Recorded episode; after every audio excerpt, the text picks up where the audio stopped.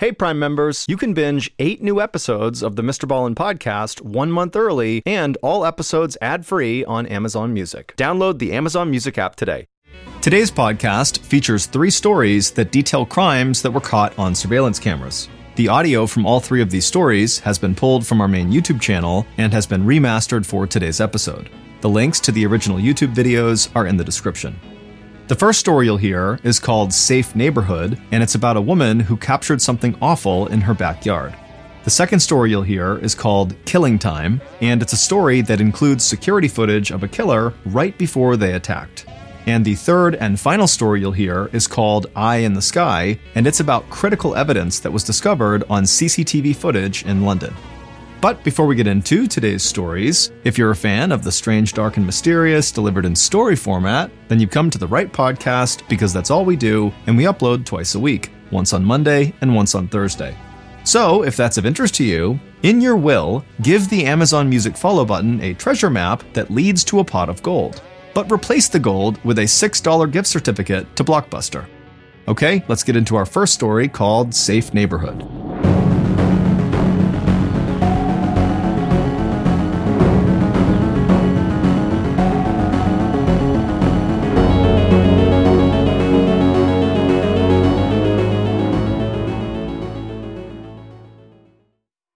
Audible lets you enjoy all your audio entertainment in one app. They offer an incredible selection across every genre, from bestsellers and new releases to celebrity memoirs, mystery and thrillers, motivation, wellness, business, and much more. Audible is like the place for thrilling audio entertainment with highly anticipated new releases and next listen recommendations. I personally am a huge fan of the Jack Reacher action series by author Lee Child. It's about this huge dude named Jack Reacher who basically just goes around the country destroying very deserving bad guys. And my favorite is called The Killing Floor, which also happens to be the very first Jack Reacher novel. As an Audible member, you can choose one title a month to actually keep from the entire catalog. This includes the latest bestsellers and new releases. New members can try Audible free for 30 days. Visit audible.com slash ballin or text ballin to 500 500. That's audible.com slash ballin or text the word ballin to 500 500 to try Audible for free for 30 days. audible.com slash ballin. That's not just the sound of that first sip of Morning Joe. It's the sound of someone shopping for a car on Carvana from the comfort of home. That's a good blend. It's time to take it easy, like answering some easy questions to get pre qualified for a car in minutes.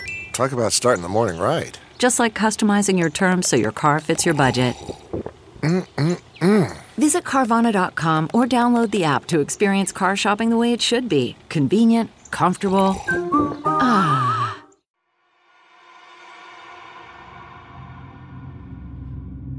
In June of 2015, 30 year old mother of two, Lisa McKenzie, lived in what she called a safe neighborhood in Bridgend, Wales. One day, when she was cleaning up her kids' toys in her backyard, she noticed something strange about her back door.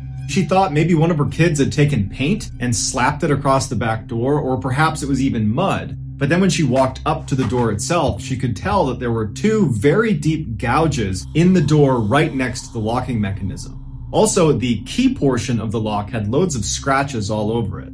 Initially, she thought maybe these have been here the whole time and I just haven't noticed them until right now. But when she looked at the two gouge marks in the door, they looked fresh. Since she did not own a dog and didn't know of any other dogs in the area that might come into her property that could have scratched up the door, she figures, okay, it's gotta be my kids. So she calls her kids outside and she points at the marks on the door, and the kids swear they didn't do it. And they say, I don't remember ever seeing that. That's new. At this point, Lisa has this sinking feeling that someone must have tried to break into our house, but she doesn't want to scare her kids, so she tells them to go back in the house. They go inside and she's standing in front of the door and she's just looking at the marks thinking like, what do I do? And she notices in the bushes right next to the door, there's something silver sitting in the bush. She bent down and picked up a wire that she immediately recognized as a windshield wiper insert because she had recently had to replace her windshield wipers because one of the inserts was missing. She also noticed this wire that was very rigid had been bent up at the end like a hook. And it was at this point that Lisa went from maybe someone's trying to break in to definitely someone just tried to break in. They're using the wire from my windshield to try to defeat the lock. Lisa didn't make much money, but with the money she did have, she went out and got the most expensive, sophisticated surveillance camera that she could put on the back of her house to monitor that back door. And in addition to the camera, starting that night, Lisa began compulsively checking every door, every lock, every window, everything that could secure the house. She would check three, four, five times before going to bed every single night. And then the next morning, she would get up and she would review the footage from the night before. And for the next several weeks, no one tried to break into her house. There was no suspicious activity recorded on the camera. Everything was normal. Until Monday, July 13th, when she woke up and noticed her back gate, not her door, but the gate leading into her yard, was slightly open. Now, because she was obsessively checking every door, every window, every lock, that included that gate. Meaning the night before, she had triple checked that that gate was shut and locked. So for it to be open right now meant something had happened the night before. And so without even going outside, she goes right to her security camera footage and she would say that what she saw made her physically ill. Earlier that morning at 1:15 a.m., an unknown man wearing a rain jacket and gloves walks up to the back of their house and puts his hands and his face right up against the window and starts looking in the window. And then he steps back, pulls a flashlight out, and starts looking in the kitchen with his flashlight, just brazenly looking in the house. And at some point, he puts the flashlight down and looks up and clearly notices the camera that she has installed. He looks at it for a minute and then just kind of shrugs and goes right back to shining his light into the kitchen before going around to the door itself and trying the door and fidgeting with the door to open it. It was locked. He goes to the window, he tries to open the window, it's locked, and he would make his way down the side of the house trying to open all of the windows until walking around to the back side of the house where there wasn't a camera. And then when he couldn't open any of the windows or doors because Lisa was diligent about locking everything, he must have just given up and left. Lisa's horrified. She gets in touch with police. She shows them the footage, but unfortunately, his face was kind of obscured in the video, and so they were never able to identify him.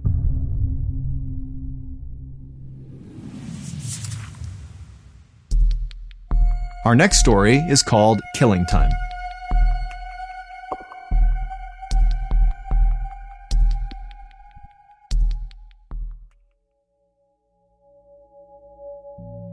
Missy Bevers was a wife, a mother of three girls, and a hardcore fitness instructor. She lived in Midlothian, Texas, and she taught a fitness boot camp out of a local church at least one day a week, every week. Missy was extremely bubbly and outgoing, and everybody seemed to really like her, and her personality really shined on social media, where she was an avid Facebook user, often posting multiple times a day, every day of the week. Missy would post information about upcoming fitness classes, either that she was teaching or that she was simply participating in. She would also post her own fitness regimen and her diet. She was just very focused on health. She also shared fairly personal things, like pictures of her family and where they were going and what they were up to. And she left her personal cell phone right on her Facebook page. So clearly, Missy was fine with kind of being out there.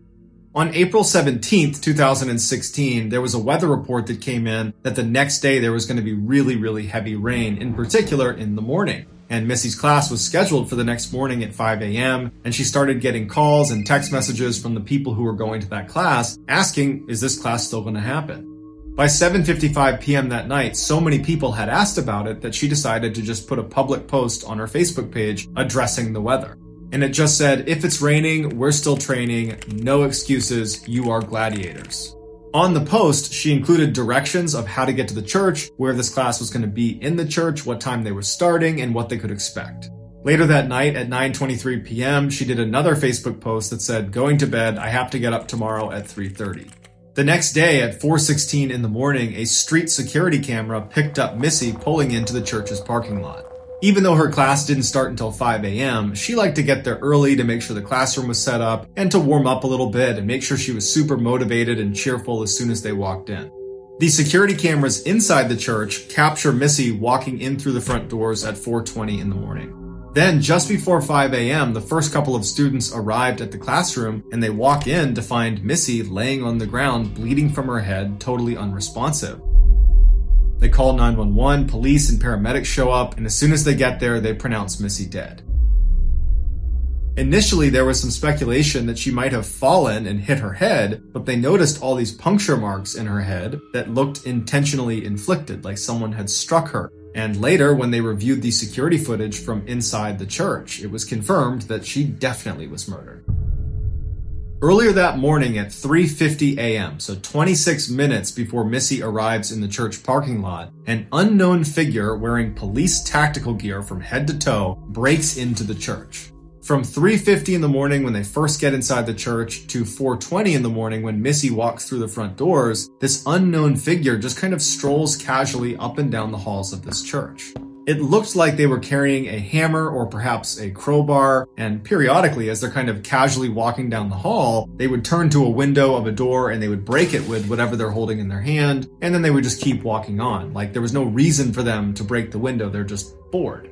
And this was actually an important point that police would make about this footage. This person walking around does not appear to want to vandalize the church. I mean, they're breaking a couple windows, but they could have done a lot more damage to the building, and they didn't. They don't appear to be looking to steal anything, and in fact, later police would confirm that nothing was stolen. What it looks like they're doing is just kind of wasting time, like they have some clear objective for being here, but they can't do it quite yet. They're waiting for a trigger of some kind. And it would turn out that that trigger was Missy walking through those doors at 4:20 in the morning. As soon as Missy made her way into the classroom, the assailant followed her and proceeded to beat her to death with whatever they were holding in their hand. By the time police arrived a little after 5 a.m., the suspect was long gone. Initially, police believed it was going to be fairly easy to identify who killed Missy. The person on camera wearing the tactical gear had a very distinctive gait with their feet turned out and they walked with a bit of a limp and they had very slouched posture. And the police figured as soon as we put this surveillance footage out in the public domain, someone's going to come forward and say they recognize this person. But despite the hundreds of leads that poured in from people after watching this video saying, oh yeah, I know this person, well, the police checked into all of them and they all checked out. Everybody had an alibi. And so years later, the police are still not able to identify who killed Missy or why, and so her case remains unsolved.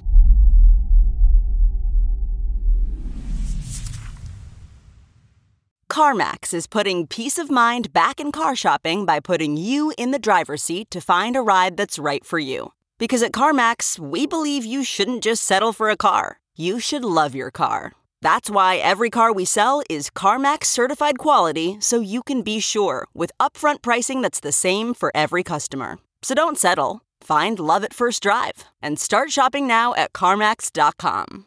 CarMax, the way car buying should be.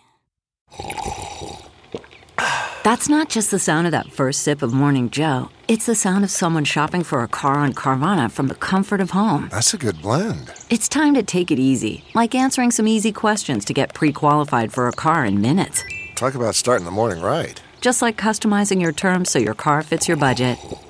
Mm-mm-mm. Visit Carvana.com or download the app to experience car shopping the way it should be convenient, comfortable.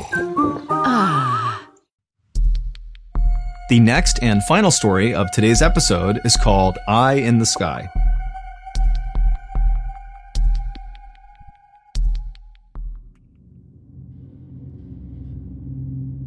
On the morning of Friday, June 11th, 2021, in a suburb in the northwest of London, a man named David Klein woke up to his early morning alarm. David rolled out of bed, he got dressed, and he very carefully made his way downstairs to start getting ready for work. As David moved around this old brick house he was in, he was very careful not to make much noise because he didn't want to wake up his roommate, a 67 year old widow named Deborah Chong. Deborah was technically David's landlord, but she didn't charge him any rent. The two had met in church, and when Deborah had learned that David didn't really have a place to live, she had immediately volunteered her house and told David to come live with her for free. David couldn't believe her generosity and immediately took her up on the offer. And then after he had moved in, he learned that he was far from the first person who Deborah had allowed to come and live in her house rent free. It would turn out Deborah, whose late husband had given her a ton of money in his will, felt like it was her responsibility and her duty to use her ample resources to house people that were kind of down on their luck. She said it was her way of serving God. Also, David got the impression that Deborah just liked having people living with her in her home. It made her happy. But David would notice a distinct change in Deborah's personality around the time the COVID 19 pandemic started in early 2020. At that time, Deborah, like many other people, was very concerned about this global health crisis and wanted to learn more about what was happening and what could happen in the future. And so the way she did that is she obsessively began going on YouTube and began consuming COVID 19 related content and political content surrounding COVID 19 and the pandemic and lockdowns. But instead of becoming more educated and well versed on what was happening in the world, Deborah's constant consumption of COVID 19 related content on YouTube really just made her feel incredibly stressed out and anxious. And as David began to see firsthand, Deborah's sudden high levels of anxiety really began wreaking havoc on her life. Years earlier, Deborah was officially diagnosed with paranoid schizophrenia, which is a mental illness that causes bouts of psychosis, which is like losing touch with reality. Now, pre COVID, pre pandemic, her symptoms were so mild that she basically led a totally normal life. But once the pandemic started and her YouTube quest for information caused that spike in stress and anxiety, it caused a spike in her symptoms. And so she began suffering from frequent and lengthy hallucinations and delusions.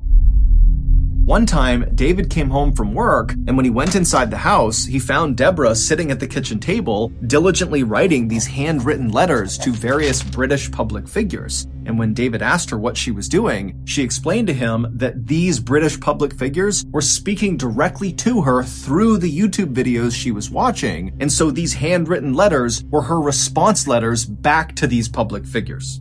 In May of 2021, Deborah's hallucinations had gotten so bad that doctors intervened and forcibly injected her with an antipsychotic medication.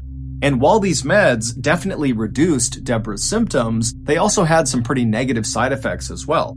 Namely, they totally curbed her appetite and they made sleeping really challenging.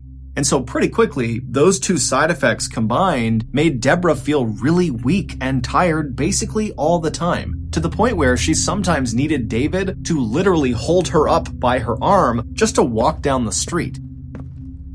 Now, David, of course, had no problem helping Deborah with whatever she wanted. I mean, she had done so much for him, but David had work, and so he was only really available to help her in the mornings and in the evenings during the week. And so he had actually spoken to Deborah about hiring a full-time caretaker that could live with her and just take care of her at the level she needed all the time.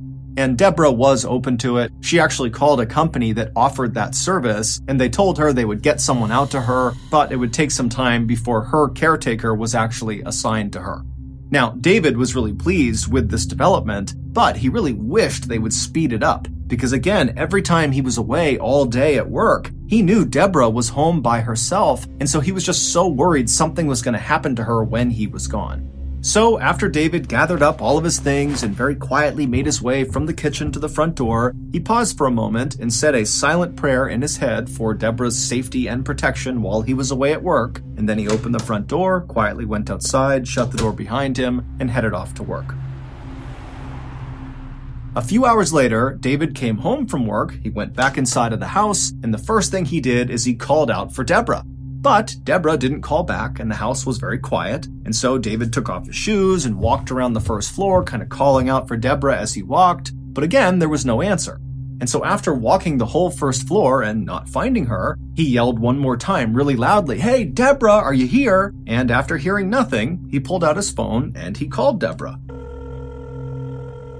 And as the phone was ringing, he could hear Deborah's phone ringing upstairs okay, maybe Deborah is upstairs, she fell asleep, and her phone's just next to her on the bed. And so, with David's phone still calling Deborah's phone, David began walking upstairs. And when he got to the top of the stairs, he just followed the sound of Deborah's ringing phone into her bedroom. And when he went in there, Deborah was not in there. Her phone was, though, and so were her glasses. They were both just sitting on the bed. Those were two items that Deborah would bring with her anywhere she went. And so, trying not to panic, David called out a few more times for Deborah, but again, there was no answer. And so, after quickly searching her bedroom and not finding her, he searched all the other rooms upstairs, but again, she just was not there. She was not in the house. And so David began calling and texting friends from church and other people that knew Deborah to see if anybody had heard from her or knew where she was. But no one did, and the only people who had recently talked to her said she was totally incoherent, talking about spirits and demons and the destruction of all mankind. And so, believing Deborah must be suffering from a schizophrenic hallucination somewhere out in the city, David picked up his phone again and he called the police.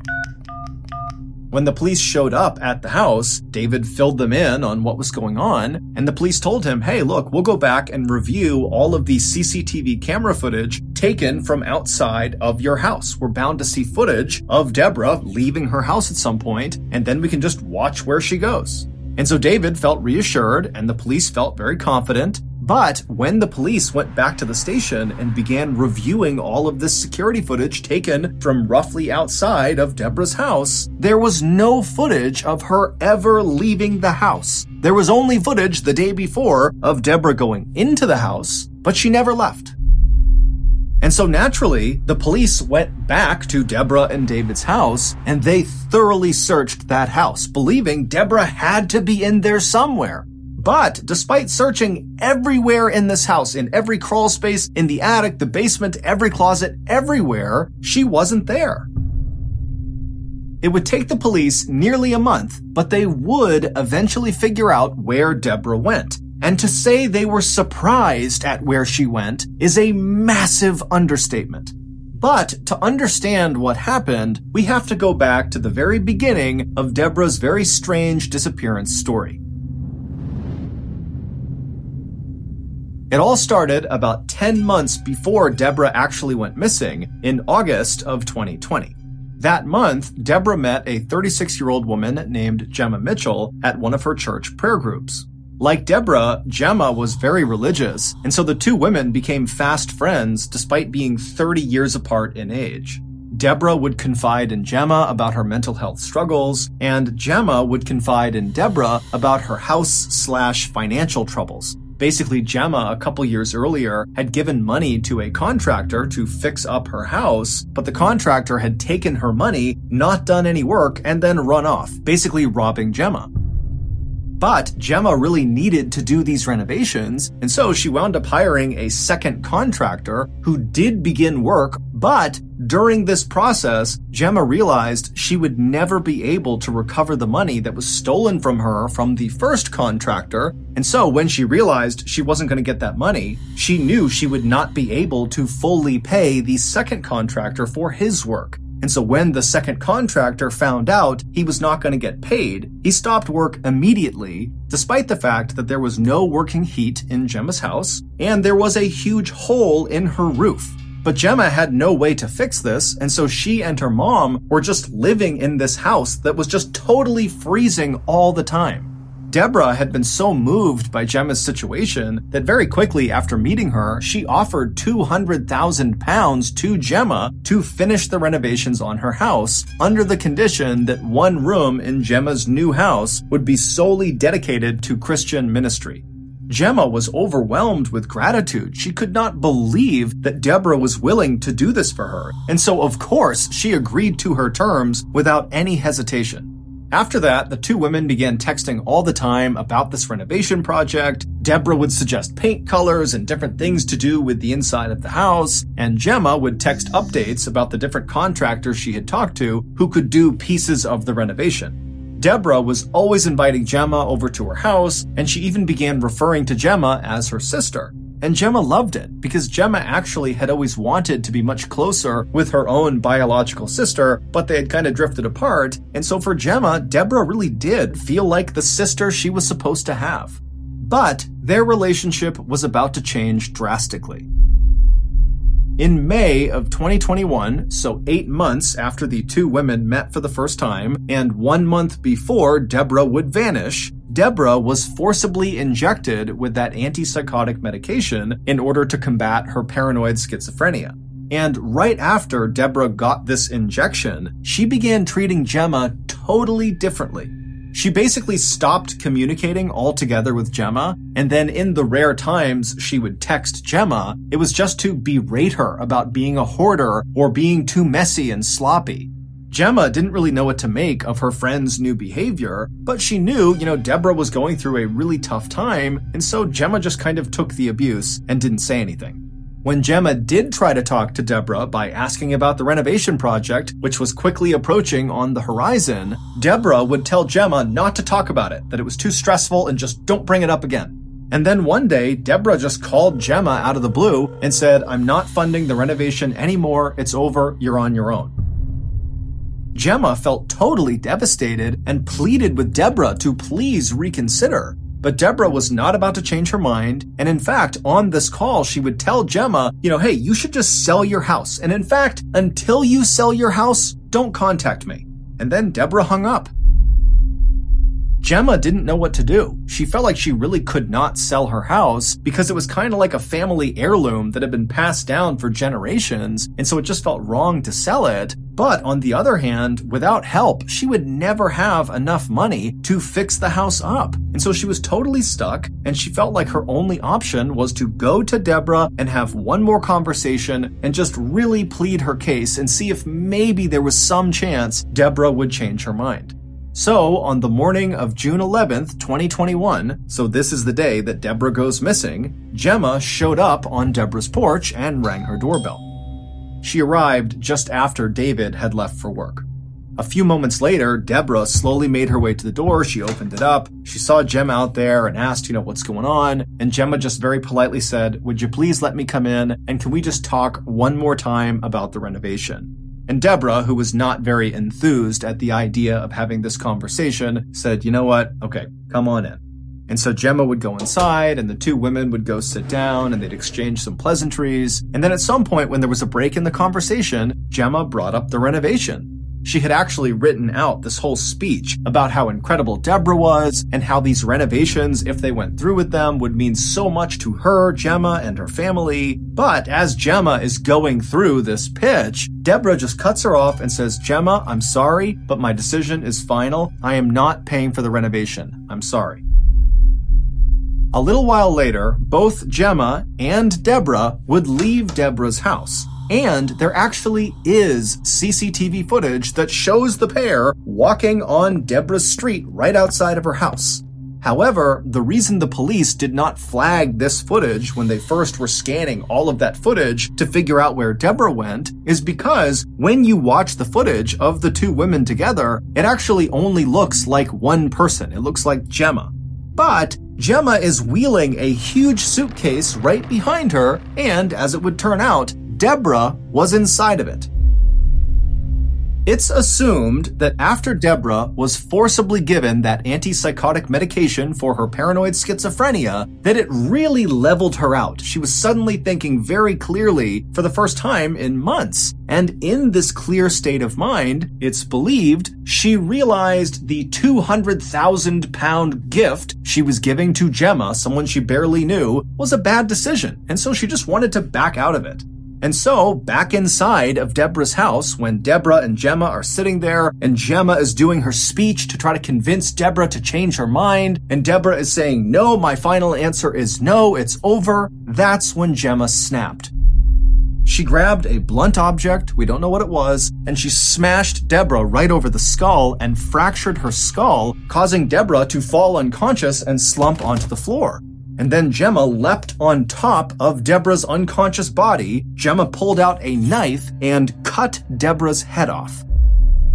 And then afterward, Gemma cleaned up all the blood in the house and then stuffed Deborah's body and head into that big suitcase. And then after Gemma stole several legal documents and a copy of Deborah's will, she walked out of Deborah's house with Deborah in the suitcase behind her. Gemma would walk with Deborah all the way back to her house, and then she would leave the suitcase, with Deborah still inside of it, in her backyard. She would just leave it there for two weeks, and then after those two weeks, Gemma would take the suitcase again, still with Deborah's body inside of it, and transport it 250 miles away to a seaside town where she would dump it. And in that seaside town, some vacationers would discover Deborah's body and call it in to the police. On July 6, 2021, police would arrest Gemma on suspicion of murder. When they arrested her, they showed up at her house and used a battering ram to smash in her front door. And then when the door finally literally smashed open, Gemma was just standing there waiting for the police as if she knew this was going to happen and she's just waiting to be taken away. When the police would actually go into Deborah's house and search it, they would find a fake copy of Deborah's will where all of Deborah's estate was handed over to Gemma and Gemma's mother. In October of 2022, Gemma was found guilty of murder and sentenced to life in prison with a minimum term of 34 years. To this day, Gemma insists she did not kill Deborah.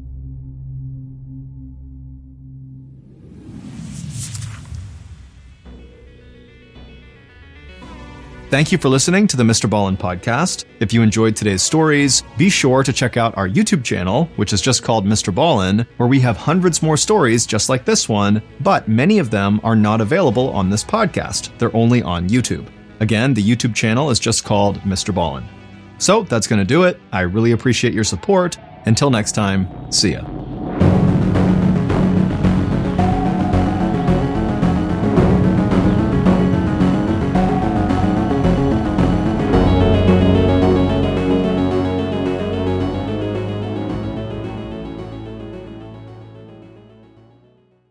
Hey, Prime members, you can binge eight new episodes of the Mr. Ballen podcast one month early and all episodes ad free on Amazon Music. Download the Amazon Music app today. And before you go, please tell us about yourself by completing a short survey at wondery.com/slash survey. If you're listening to this podcast, then chances are good you are a fan of the strange, dark, and mysterious. And if that's the case, then I've got some good news we just launched a brand new Strange, Dark, and Mysterious podcast called Mr. Ballen's Medical Mysteries. And as the name suggests, it's a show about medical mysteries, a genre that many fans have been asking us to dive into for years, and we finally decided to take the plunge, and the show is awesome. In this free weekly show, we explore bizarre, unheard of diseases, strange medical mishaps, unexplainable deaths, and everything in between. Each story is totally true and totally terrifying. Go follow Mr. Ballen's Medical Mysteries wherever you get your podcasts, and if you're a Prime member, you can listen early and ad-free on Amazon Music.